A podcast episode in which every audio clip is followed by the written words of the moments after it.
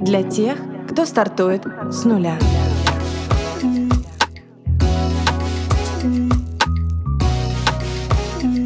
С нуля. Привет, меня зовут Алиса, я основатель бренд-агентства Тую. Здесь мы говорим о брендинге, людях и предпринимательстве. Кто стоит за созданием бизнеса и как эти люди масштабируют свои проекты. Поехали!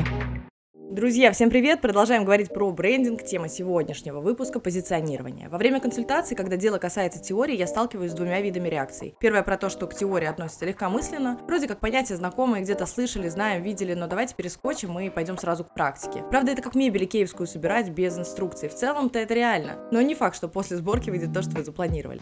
И второй вид – это когда на теории застревают так, что до практики не доходит. Начинается бесконечное копошение и разбор по пунктам. Аудиторию долго сегментировать, разбираться с конкурентами. Так на аналитики останавливаются. Но я предлагаю собрать простую и рабочую базу, чтобы перескочить этап теории и с опорой перейти к практике. Поэтому разберемся с базовыми понятиями маркетинг, брендинг, фирменный стиль, что куда входит и что откуда выходит. Маркетинг включает в себя все действия, которые вы совершаете для того, чтобы ваш продукт дошел до конечного потребителя. Здесь и стратегии, и реклама, и сайты, и упаковка, и скрипты офис-менеджеров, и посты в соцсетях, и коллаборации с кем-то и так далее. Абсолютно все. Брендинг это часть маркетинга, он отвечает за позиционирование товара на рынке. Это та часть, которая структурирует мысли о вашем продукте в головах ваших клиентов, помогает им думать о вашем продукте так, как нужно именно вам. Фирменный стиль – это часть брендинга, которая отвечает за внешний вид продукта. То есть фирменный стиль и брендинг – это часть маркетинга, но если маркетинг в общей сложности – это про цифры и четкие показатели, то брендинг и фирменный стиль – это мягкая часть маркетинга, которую сложно измерить в показателях. Заниматься только маркетингом или только брендингом в отношении продукта не получится. Это взаимосвязанные вещи, и одно без другого не работает. Брендинг упакует ваш товар, а маркетинг обеспечит трафик. И вот вы запустили трафик, но ваш товар не продается. Нужно проанализировать, почему почему и переупаковаться. Если же вы упаковались и все красивенько, то нужно усилить трафик, перестать творить красоту и сфокусироваться на получении лидов. Предпринимателям часто сходу нужны продажи. Я все понимаю, бизнес должен приносить прибыль. Поэтому часто встречаемся с тем, что логотип на коленке, сайт на блоках и погнали трафик. Какие-то продажи мы получаем, и вроде все хорошо. Но как только приходит понимание, что у этого есть потолок и нужно расти, предприниматель приходит к упаковке продукта. Здесь, конечно, можно посмотреть с разных сторон. С одной стороны, хорошо проверить нишу и свои гипотезы по поводу успеха в этой нише. Тогда вариант с упаковкой на коленке имеет место быть. Но если вы уверены уверены в продукте и готовы вкладываться, то не стоит тратить время и лучше пойти правильным путем, а это разложить брендинг, упаковать продукт и пойти в трафик. Ну а так как мы тут про брендинг собрались, то перейдем к этой части и рассмотрим детальнее, что в него входит. Первое это позиционирование. Здесь же ниша, тональность, архетипичность, концепция. Второе это целевая аудитория. Третье анализ конкурентов. Четвертое продуктовая матрица. Пятое сервис. Шестое идентик. Бренды давно стали частью нашей жизни. Сегодня бренд это не просто сумма функциональных качеств продукта.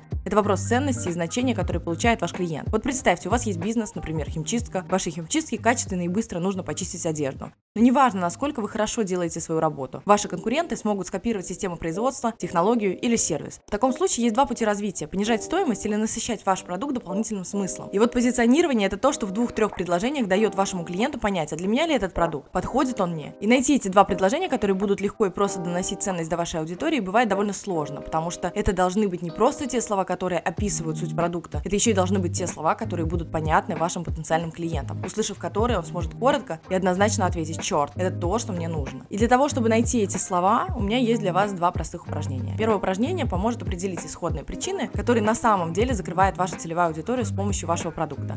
Второе – реальные ценности, которые несет продукт для аудитории. Они схожие, но позволяют рассмотреть продукт и ситуацию под разным углом. Итак, упражнение номер раз называется «5 почему». Считается, что техника придумана основателем компании Toyota, Сакиди Toyota, для поиска решения проблем. Но метод использовался для поиска первопричин еще философами 3-4 века до нашей эры. В целом, техника подходит не только для рабочих задач, но и для решения бытовых проблем. Суть в том, что вы задаете самому себе 5 вопросов «почему», пока не доберетесь до первой причины. Пример приведу короткий, чтобы была ясна суть. Девушка ходит в спортзал. Почему? Потому что хочет хорошо выглядеть. Почему? Потому что хочет привлекательной быть. Почему? Потому что хочет найти себе мужчину. Почему? Потому что чувствует себя одинокой, а с этим уже можно работать. Сакиди Тойода считал, что пяти вопросов будет более чем достаточно для поиска первопричины проблемы. Эту технику классно использовать для поиска так называемых истинных болей своей аудитории. Они покупают ваш продукт. Почему? В целом, вторая техника является своего рода интерпретацией первой, но мы можем с ней поработать иначе, назовем ее и что. Но здесь мы рассмотрим те преимущества, которые вы считаете, что ваш продукт дает потребителю. Делим лист на две части. С одной стороны пишем преимущества в столбик, а справа напротив каждого преимущества отвечаем на вопрос «и что?».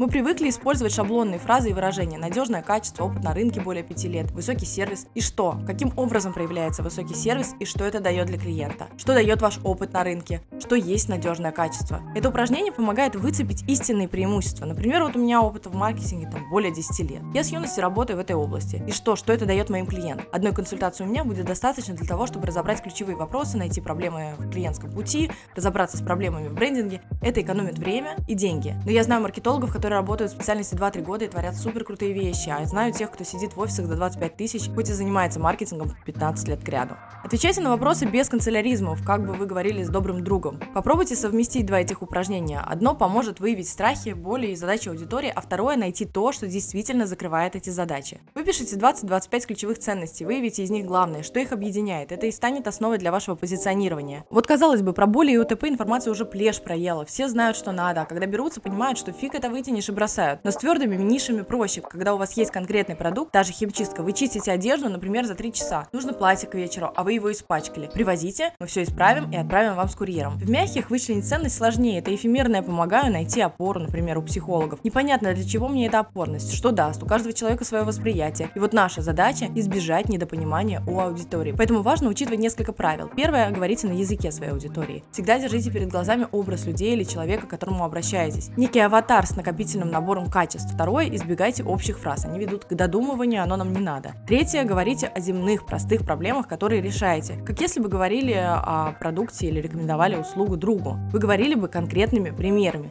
Помог решить такую-то задачу в такие-то сроки. Такая история, друзья. Напишите мне в запрещенную соцсеть, как вам упражнение сделали, что вышло, и давайте делать полезное вместе, делиться информацией. И до следующей недели. Пока-пока.